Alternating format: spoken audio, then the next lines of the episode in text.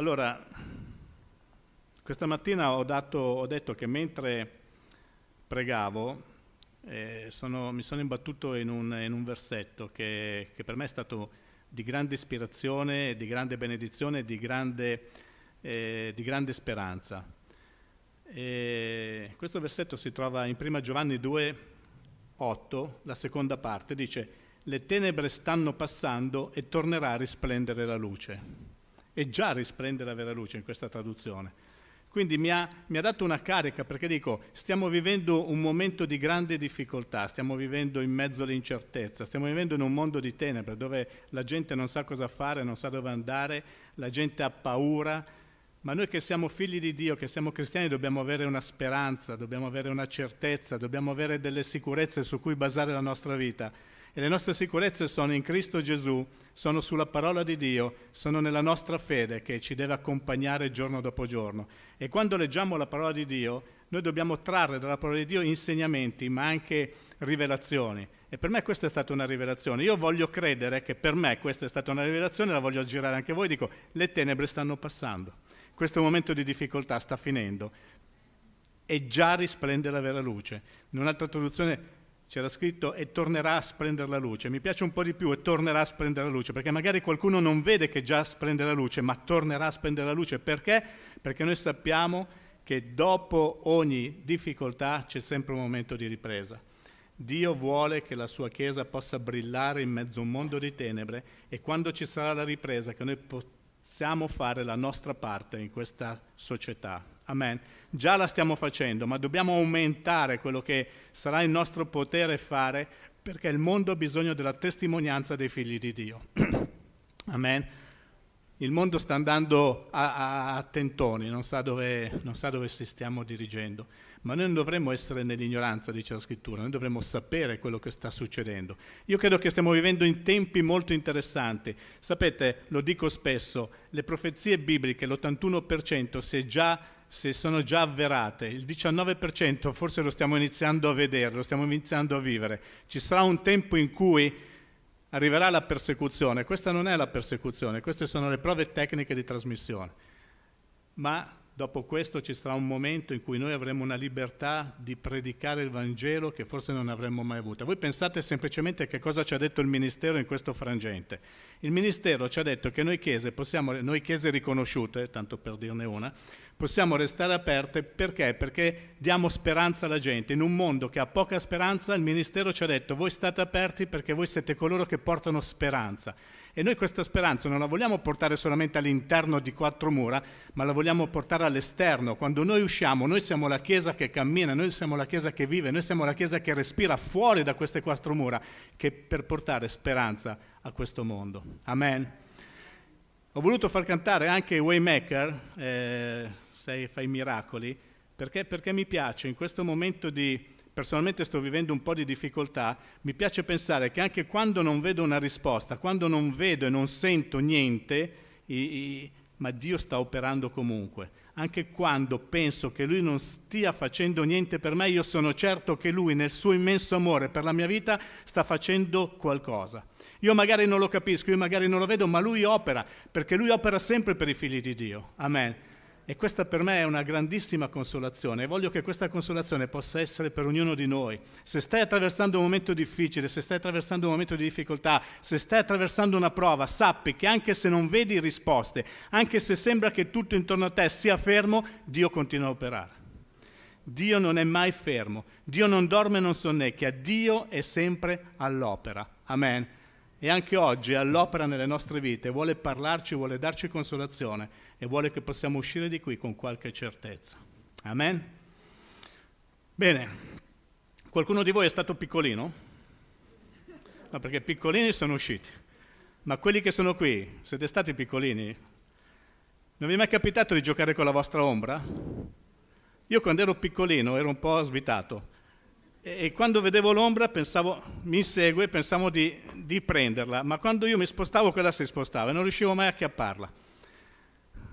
Perché ridi? Anche te ti è successo? Perché siamo svitati in due. E quindi, e quindi ho iniziato a pensare no? di, di come noi a volte possiamo litigare con un'ombra. Ma voglio farvi vedere una cosa. Là, là, Trilli, nella cuccia. Trovata? Con la sua ombra, Peter Pan. Accidenti, dove l'avranno nascosta? Ah!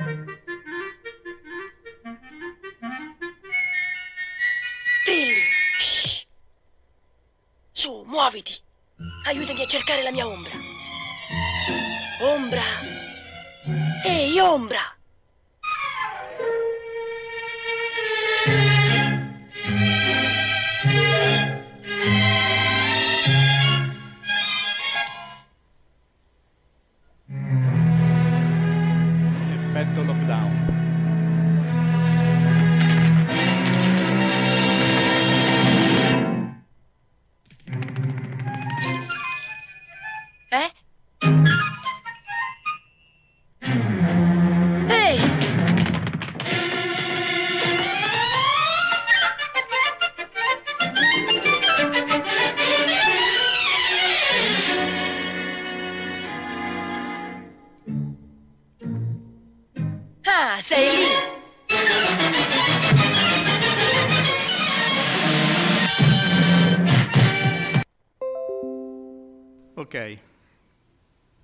So se avete capito, ma oggi parleremo di ombre, di ombra. Vedete, qui Peter Pan aveva perso la sua ombra e la inseguiva e a volte era più veloce di lui. Ma è mai possibile perdere la nostra ombra? È mai possibile che l'ombra si stacchi da noi? L'ombra ci segue perché l'ombra non è nient'altro che il riflesso della luce attraverso il nostro corpo. Quindi l'ombra è possibile solamente quando c'è luce, perché al buio l'ombra non ci sarà, ma quando c'è la luce c'è anche l'ombra. E mentre pensavo a queste, questo fatto dell'ombra, stavo anche pensando quante connotazioni negative assume l'ombra. No, voi pensate quando siamo un po' agitati, no? Ho visto un'ombra. Ah, iniziamo a avere paura perché abbiamo visto un'ombra. Quindi quando parliamo abbiamo visto un'ombra stiamo pensando qualcosa di negativo che ci potrebbe accadere, no? Oppure quando parliamo di ombra parliamo magari anche di morte, anche la Bibbia parla di ombra come morte. Il Salmo 23 stesso dice, quando anche camminassi nella valle dell'ombra della morte, io non temerei male alcuno, quando anche camminassi nella valle dell'ombra della morte. Quindi l'ombra ha significati funesti a volte, ha, significati tetri. Nel Salmo 106,10 dice, abitavo nelle tenebre e nell'ombra di morte, prigioniero della miseria e dei ceppi. Quando parliamo di ombra spesso abbiamo proprio connotazioni negative, no? Nell'immaginario l'ombra ha a che fare con il male, l'ombra ha a che fare con il negativo, mentre la luce ha a che fare con il bene, ha a che fare col positivo. Ma quindi noi parliamo di ombra e a volte ci facciamo assalire da, da, da tristezza, ci facciamo assalire da paura. Ma l'immagine di Peter Pan è, eloquente. E mentre stavo rivedendo questo spezzone, dicevo, ma guarda un po', è un'immagine rivelatrice perché in realtà l'ombra non si potrà mai perdere, l'ombra è attaccata a noi, fa parte di noi perché siamo noi riflessi. E a volte Dio vuole farci vedere la nostra vera natura riflettendo questa immagine che, che dimostra se siamo o non siamo, se esistiamo o non esistiamo, perché ripeto, quando noi non emettiamo ombra vuol dire che non ci siamo più o che siamo immersi nell'oscurità. A volte noi siamo immersi in un'oscurità spirituale che non facciamo permettere alla luce di Dio di riflettere l'ombra dello Spirito Santo dentro di noi. A volte noi siamo così immersi nelle nostre preoccupazioni, nelle nostre disagi, nelle nostre difficoltà, che non permettiamo alla luce di Dio di manifestare quest'ombra che porta non solamente effetti funesti, ma porta anche risultati positivi. Vedete, quando io leggo, per esempio, Isaia 25.5 c'è scritto tu ridurrai il tumulto degli stranieri come il calore in un luogo arido, come il calore nell'ombra di una nuvola, così il canto dei tiranni sarà fatto tacere. Quando c'è arsura, quando c'è veramente molto caldo, e arriva una nuvoletta che crea un'ombra, quella ci dà piacere. Quindi l'ombra non ha solamente una connotazione negativa, ma spesso assume una connotazione molto positiva. Ci sono altri versetti, per esempio in Ezechiele 17:23, che ci parla dell'ombra delle querce che possono dare riparo ai passerotti, agli uccelli del cielo. Quindi l'ombra è qualcosa che dà riparo, è qualcosa che dà refrigerio, è qualcosa che ci fa stare bene.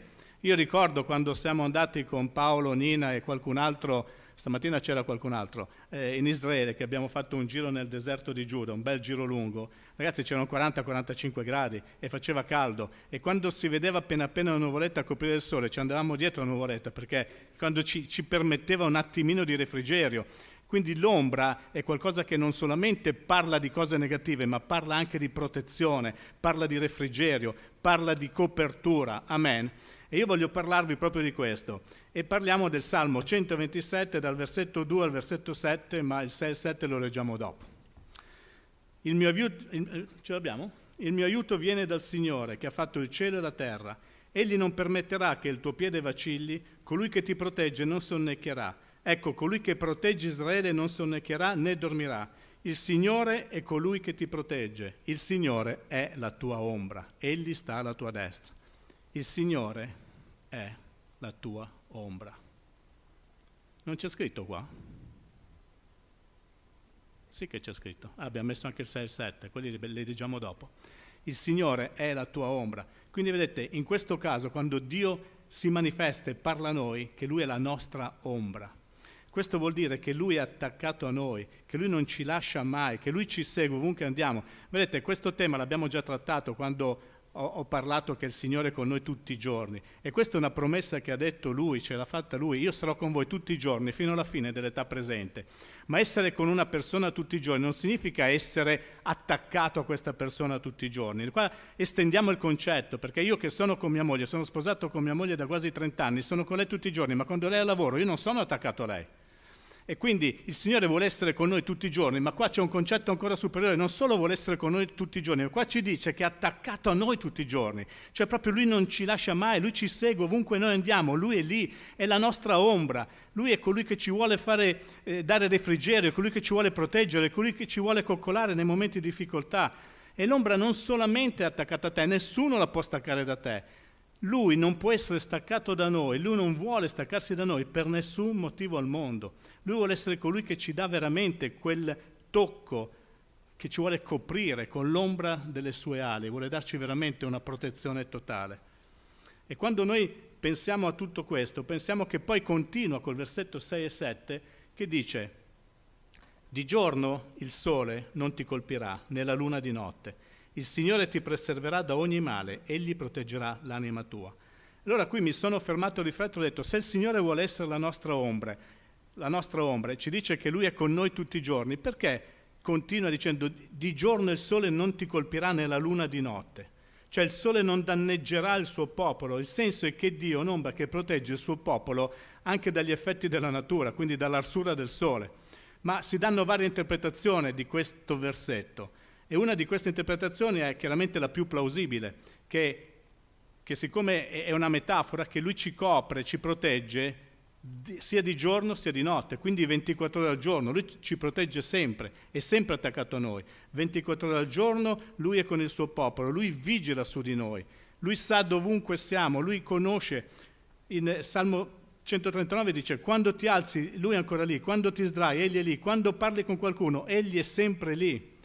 E se lo vogliamo leggere, Salmo 139, dai primi versetti, anzi dal verso 7, dove potrai andare lontano dal tuo spirito, dove potrai fuggire lontano dalla tua presenza. Se salgo in cielo, tu sei là. Se, sten- se, sce- eh, se stendo il mio letto nello Sheol, ecco, tu sei anche là. Se prendo le ali dell'alba e vado a dimorare all'estremità del mare, anche là la tua mano mi, mi, guiderà e la tua destra mi afferrerà. Se dico certo le tenebre mi nasconderanno, persino la notte diventerà luce intorno a me. Dio è attaccato a noi.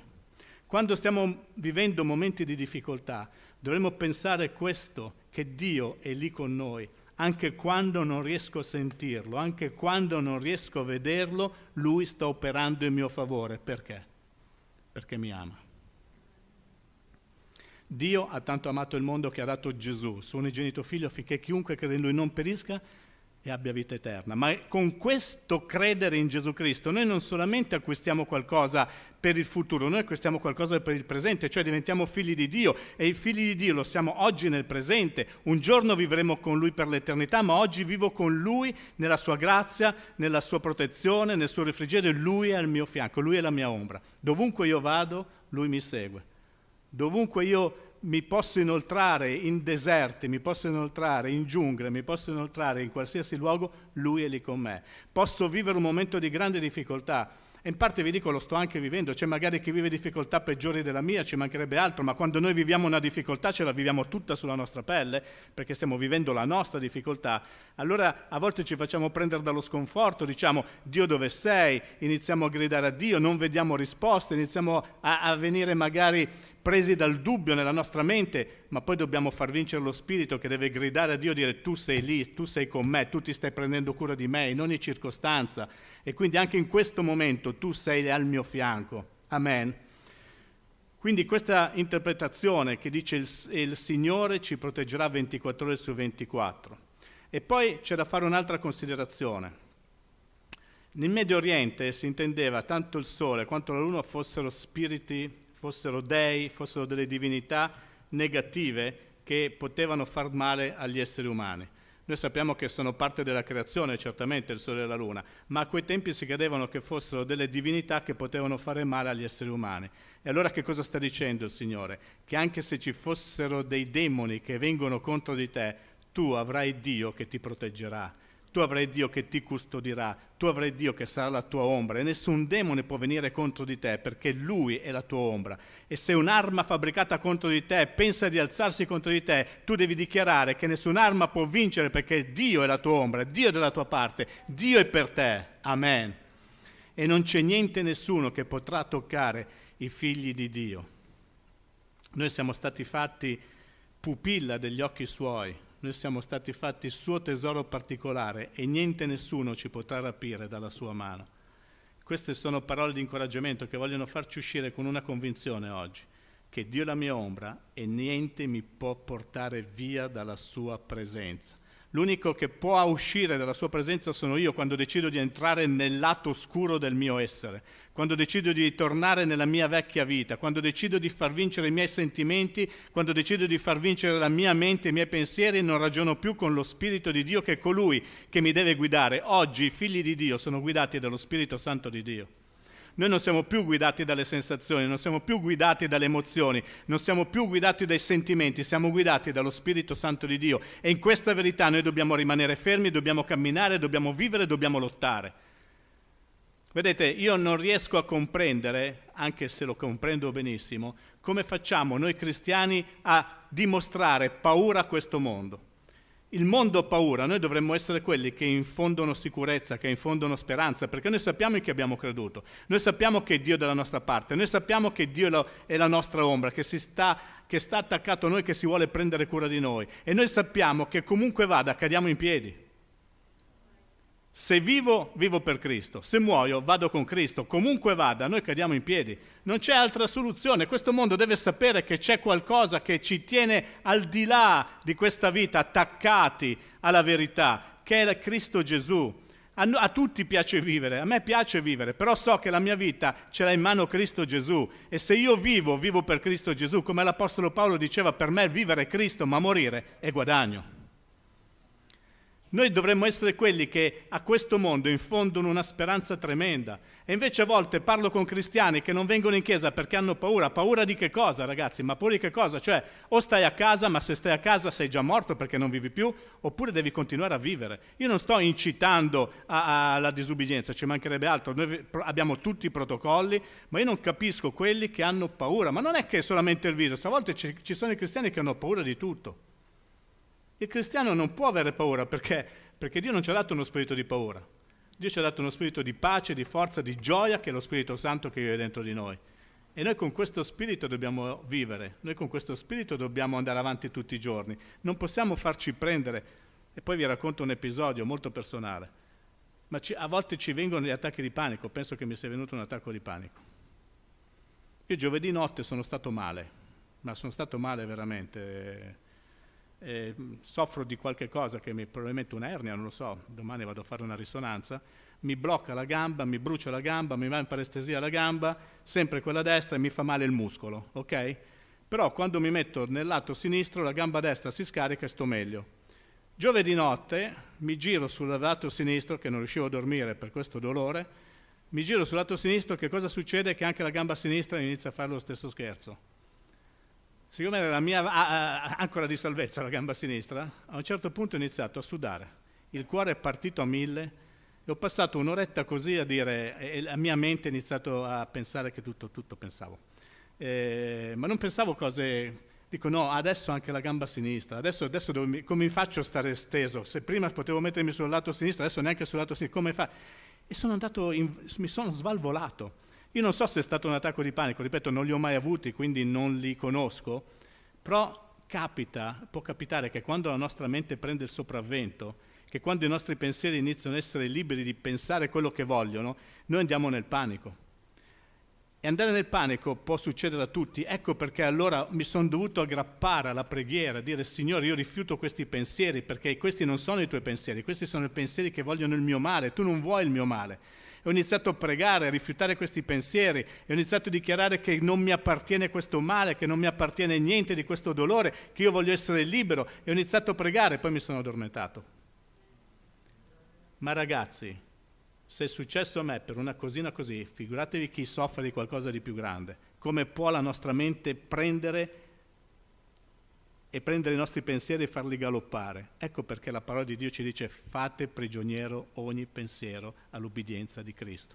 Noi dobbiamo prendere i nostri pensieri e ridurli all'ubbidienza di Cristo, cioè ridurli all'ubbidienza della parola di Dio. E quando la parola di Dio mi dice che Dio è la mia ombra, vuol dire che anche in quel momento che io stavo vivendo questo combattimento, Lui era lì con me. Anche se io non pensavo che Lui stesse operando in mio favore, in realtà Lui stava facendo qualcosa. Perché Dio è la nostra ombra. E quando arrivano questi attacchi, quando arrivano le divinità o quei demoni che ci vogliono attaccare, noi dobbiamo sapere che troveranno il sangue di Gesù a protezione della nostra vita. Nessun male ci può distruggere. Dio ci protegge da ogni spirito immondo. In terzo luogo, quando parliamo di questo tema, c'è il tema del, che nel Nuovo Testamento si pensava che la luna potesse influire le capacità fisiche e mentali degli esseri umani. Infatti in Matteo 17,15 leggiamo, Egli disse, Signore, abbi pietà di mio figlio perché è lunatico e soffre molto. Spesso infatti cade nel fuoco e spesso nell'acqua. Vedete, lunatico. Si intendeva che la malattia del figlio potesse avere una discendenza da parte di questa divinità della luna, è lunatico. E ancora oggi si dice, quando ci siamo un po' storti, ti vedo un po' storta, c'è la luna storta? C'è la luna storta? Ah, c'è luna, la luna storta, no? Oppure quando una persona è un po' schizzata, effettivamente è lunatico, uno che ha un umore che sbalza da, da destra a sinistra, che va alto o basso, che non è stabile, è lunatico. Allora questo è quello che sentivo dire dai miei genitori, questo è quello che a volte diciamo noi. Siamo lunatici, cioè non abbiamo una, eh, un equilibrio, ci muoviamo in base a sentimenti, in base a come ci sentiamo. Poi io mi definisco meteopatico, figurati, quindi sono lunatico. A volte sentiamo no, il tempo, a volte sentiamo, ma in realtà noi dovremmo sentire quello che Dio ci dice. Quello che noi siamo lo definisce Dio e noi ci definiamo quello che Dio dice che noi siamo. Amen. Vedete, però in questo caso si intendeva veramente, se noi leggiamo il Vangelo di Marco, il parallelo, possiamo definire quell'attacco un attacco epilettico, quindi poteva essere veramente una malattia. Allora che cosa ci sta dicendo questo salmo? Che Dio non solo ci protegge, non solo si prende cura degli attacchi del nemico, ma vuole anche guarirci. Dio è un Dio che vuole guarirci anche oggi nel ventunesimo secolo, nel 2020. Dio non è cambiato, è lo stesso ieri, oggi e in eterno. E la sua parola dice che mandò la sua parola e ci guarì. La sua parola dice che per le sue lividure, per le lividure di Gesù Cristo, noi abbiamo ricevuto guarigione. La guarigione l'abbiamo ricevuta sulla croce, la dobbiamo prendere oggi, la dobbiamo far diventare nostra oggi. Come facciamo? Per fede. Dobbiamo credere a quello che Lui ci dice, dobbiamo credere che Dio è dalla nostra parte, dobbiamo credere che Dio è Dio. Dobbiamo credere che Gesù Cristo è venuto per salvarci dalla morte eterna, per darci un'eternità, ma anche per darci una vita degna di essere vissuta qui sulla terra. Dobbiamo credere a queste cose perché altrimenti che cristiani siamo? Siamo cristiani nominali che vengono la domenica per sentirci bene, quell'oretta che stiamo insieme, della bella musica, forse una bella predicazione, forse mi fa star bene questi dieci minuti, poi esco di là e tutto finisce perché perdo di vista quello che sono. Sai perché perdiamo di vista quello che siamo? Perché ci facciamo opprimere, ci facciamo prendere dalla vita, dalla quotidianità. La quotidianità non deve portare via il posto di Dio. I miei pensieri, la mia famiglia, mio figlio, mia mamma, mia nonna, mio zio, il lavoro, le finanze, la banca, il, il, il conto imposto, tutto quello. A volte ci prendono così tanto la testa che non riusciamo più a rimanere fermi in quella che si chiama fede.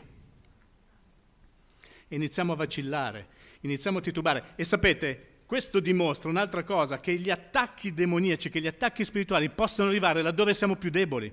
Perché questo ragazzo effettivamente era epilettico, ma magari c'era anche un problema spirituale, perché come vi ho detto prima, dove arriva ad attaccarti il diavolo? Là dove stai soffrendo, là dove stai male, là dove hai un punto debole, là dove lasci una porta aperta, là dove la tua mente è concentrata, dei tuoi pensieri che sono negativi in quel momento. O no? Se tu hai un problema, il diavolo ti attaccherà lì, cercherà lì di farti indebolire, cercherà lì di farti cadere, cercherà lì di farti impazzire. Prova a pensarci. E questo dimostra proprio che l'opera degli spiriti maligni è proprio peggiorare, aggravare le condizioni esistenti. Lui arriverà e ti attaccherà lì dove sei debole. Ecco perché noi dobbiamo indossare l'armatura di Cristo e proteggere la nostra vita, la nostra mente, il nostro cuore, proteggere i, i, i nostri piedi, proteggere ogni cosa affinché il diavolo non possa infilarsi nei nostri pensieri, non possa ostacolare il nostro cammino. Amen. Se parliamo di Dio dobbiamo parlare anche del diavolo. Non è che ci sono, cioè non è che esiste solo Dio, non è che cioè esiste il bene e il male, ma il bene per noi è Dio, il male è il diavolo, il nemico di Dio. Amen. Questo lo dobbiamo comprendere perché è una verità biblica. La cosa che dovremmo comunque sempre ricordarci è come il versetto 7 conclude di questo salmo e pone l'accento sulla certezza che in ogni occasione Dio sarà sempre con te e ti proteggerà sempre. Il Signore ti preserverà da ogni male, Egli proteggerà l'anima tua non solo vuole proteggere nostra, il nostro corpo, non solo vuole proteggere la nostra mente, ma vuole proteggere la nostra anima. La nostra anima sono i nostri sentimenti, i nostri sentimenti sono quelli più vulnerabili, sono quelli più ballerini, sono quelli che vanno attraverso i sensi. Se oggi vedo il sole è una buona giornata, se vedo la pioggia è una cattiva giornata, se mi alzo bene sono lunatico, ho la luna storta. Noi viviamo così, a volte siamo oltre che meteopatici. Viviamo in base alle circostanze che ci circondano. Dio vuole che come figli di Dio riusciamo ad avere un equilibrio fuori dal comune, perché gli altri ci osservano. Quelli che non hanno Cristo, e ce ne sono tanti, ve lo posso garantire, che dicono magari di averlo, ma non lo hanno, perché se tu hai Cristo vivi nella pace di Cristo. Gesù ha detto che vuole lasciarci una pace che il mondo non conosce. Giovanni 14 ha detto, io vi do la pace, vi do la mia pace, non come il mondo vi dà, io vi voglio dare una pace che il mondo non conosce, quella pace che sopravanza ogni intelligenza, custodisce il nostro cuore e la nostra mente. Quella pace che ci fa essere pazzi per questo mondo, perché mentre viviamo nelle difficoltà, mentre viviamo nelle distrette, noi possiamo portare un sorriso a questo mondo perché diciamo, io so in chi ho creduto e so che il mio Dio vive e so che il mio Dio, siccome vive, si sta prendendo cura di me. E so che né morte, né principati, né potestà, né cose presenti, né cose future, né cosa alcuna, né spada, né lancia potrà separarmi dall'amore di Dio, che è in Cristo Gesù, mio Salvatore e mio Signore. Amen. Questo è quello che noi dobbiamo sapere, questo è quello che noi dobbiamo dichiarare, questo è quello che noi dobbiamo vivere giorno dopo giorno e questo, questo tempo ci dà una grandissima opportunità ci dà l'opportunità di predicare a coloro che sono nella confusione, nel dubbio, nella sofferenza, nel disagio, di predicare un Dio di stabilità, di equilibrio, di amore, di compassione, di gioia, di pace. Tutto quello che il mondo sta cercando, i figli di Dio glielo possono presentare, glielo possono dare presentandoli Cristo Gesù. Amen. Salmo 16,8 dice, proprio per parlare dell'ombra in fase positiva, custodiscimi come pupilla degli occhi proteggimi all'ombra delle tue ali. Salmo 35,8 Quanto è preziosa la tua grazia, o oh Dio! Si rifugiano gli uomini all'ombra delle tue ali. Vedete, l'ombra assume una connotazione più che positiva, perché all'ombra delle ali di Dio, quando Dio spiega le sue ali infinite, noi possiamo essere al riparo, perché niente potrà toccarci se siamo all'ombra delle ali di Dio. Amen? È fantastica questa immagine. Provate a immaginare cosa può fare l'ombra di Dio. Ma cosa può fare anche la nostra ombra?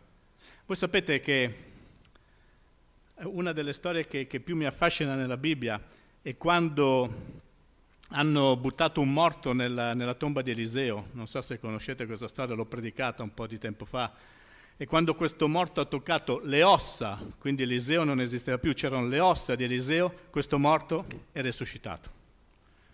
Cioè pensate quanta unzione avevano le ossa di Eliseo, quanta unzione poteva avere quell'uomo che dopo la sua morte è riuscito a fare uno dei più grandi miracoli che io ho mai letto sulla Bibbia, perché un morto che risuscita un altro morto è un miracolo notevole, no?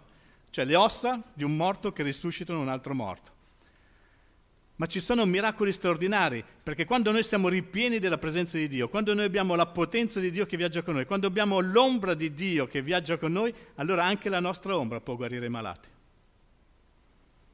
Atti 5:15. Quando Pietro passava, l'ombra di Pietro guariva i malati. Pietro era così pieno della presenza di Dio, era così pieno dell'unzione di Dio, era così potente nella presenza di Dio che quando passava i, guara- i, ma- i, mar- i, mariti, i mariti guarivano dalle mogli che erano, i malati, i, mariti, i malati guarivano, la nuova versione, i malati guarivano perché investiti dall'ombra di Pietro. Provate a immaginare, tu che passi, il fascio di luce che ti investe, l'ombra che tocca qualcuno vicino a te che sai che sta magari soffrendo e viene guarito. Questo è quello che accadeva questo è quello che accadeva e siccome la Bibbia lo dice, io ci credo, questo è quello che accadeva, l'ombra di Pietro guariva e se l'ombra di Pietro guariva vuol dire che era ripieno della presenza di Dio e se lo poteva fare lui, lo possiamo fare anche noi o no? No? No, non penso. Troppo, troppo, è una cosa troppo strana questa. E siccome è troppo strana, la mia mente dice impossibile. E siccome dico impossibile, non avverrà mai. Ecco quello, quello, cosa succede quando leggiamo la parola di Dio. Leggiamo cose straordinarie, l'ombra di Pietro che guariva, i panni, i gambiuli di, impregnati del sudore di Paolo che puzzavano come, come delle scimmie, che li buttavi sul malato e questi guarivano. No, troppo strano, troppo difficile, non è possibile. È un libro di fantascienza. No, no, questa è la parola di Dio, è il libro, è la parola di Dio, è verità. Quindi se succedeva a quel tempo, potrebbe succedere anche oggi. La condizione è che dobbiamo essere impregnati come lo erano loro della presenza di Dio, della potenza di Dio, dell'unzione di Dio. Amen? Quindi abbiamo bisogno di stare di più alla presenza di Dio, abbiamo bisogno di conoscere di più questo Dio meraviglioso, abbiamo bisogno di capire di più chi siamo, abbiamo bisogno di afferrare il concetto che Dio è per noi, non è contro di noi, abbiamo bisogno di appellarci con tutte le nostre forze alla sua grazia per ottenere misericordia e vedere quei segni, miracoli e prodigi che Lui ha promesso sulla sua parola. Questi sono i segni che accompagneranno coloro che avranno creduto. Due punti. Imporranno le mani sugli infermi e questi guariranno calpesteranno serpenti e scorpioni e non ne trarranno alcun male. Parleranno in lingue nuove. E anche se bevessero qualcosa di mortifero, niente potrebbe fermarli. Perché? Perché questa è la promessa, questi sono i segni che accompagnano coloro che hanno creduto. Amen. Che gioia poter dire io credo in Dio, che gioia poter dire io appartengo a Gesù Cristo, che gioia poter dire io sono un figlio di Dio perché Dio è la mia ombra e allora so che 24 ore su 24 Lui mi proteggerà e allora so che né divinità né demoni potranno attaccare la mia vita e allora so che la guarigione appartiene a Lui e quindi posso ottenere guarigione anche oggi nel ventunesimo secolo per un miracolo straordinario che la sua potenza può fare per me. Lo sappiamo, Dio è per noi e Dio ci ama. Amen? Ci alziamo in piedi.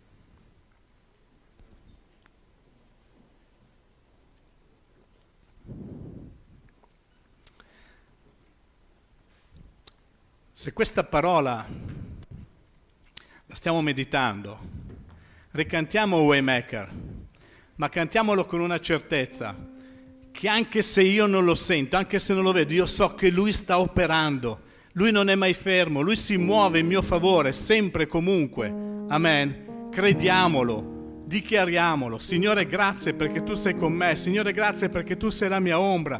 Tu mi segui ovunque io vada perché sei la mia ombra. Non sei solamente con me occasionalmente quando le cose vanno bene o quando grido a te o quando le cose non vanno bene. Tu sei con me sempre perché sei la mia ombra, lo abbiamo appena detto, lui è la nostra ombra. Dio è attaccato a te come la tua ombra. Amen se stai attraversando momenti di difficoltà, credi a questa parola, vivi questa parola, lascia andare i tuoi pensieri per 5 minuti, te lo chiedo per 5 minuti. Fammi un favore, magari ti sto anche antipatico, non mi interessa in questo momento, ti chiedo di farlo per 5 minuti. Dimentica la tua condizione e vivi la presenza di Dio per 5 minuti. Dimentica la tua rabbia. Sento che c'è qualcuno che ha molta rabbia dentro. Situazioni che ti hanno portato a vivere questa rabbia. Dimenticati di questa rabbia per 5 minuti. Concentrati solamente nel dichiarare che Dio, nonostante tutto, è all'opera. Se c'è rabbia, lasciala per 5 minuti e lasciala per sempre. Se stai vivendo un momento di difficoltà finanziaria, credi che Dio può risolvere, perché Dio provvede ad ogni nostro bisogno secondo le sue ricchezze in gloria, in Cristo Gesù. Se c'hai difficoltà in famiglia, chiedi a Dio di appianare le difficoltà, perché Lui è il capo della tua famiglia. Se c'è difficoltà fisiche, chiedi a Dio un tocco della sua guarigione. Amen.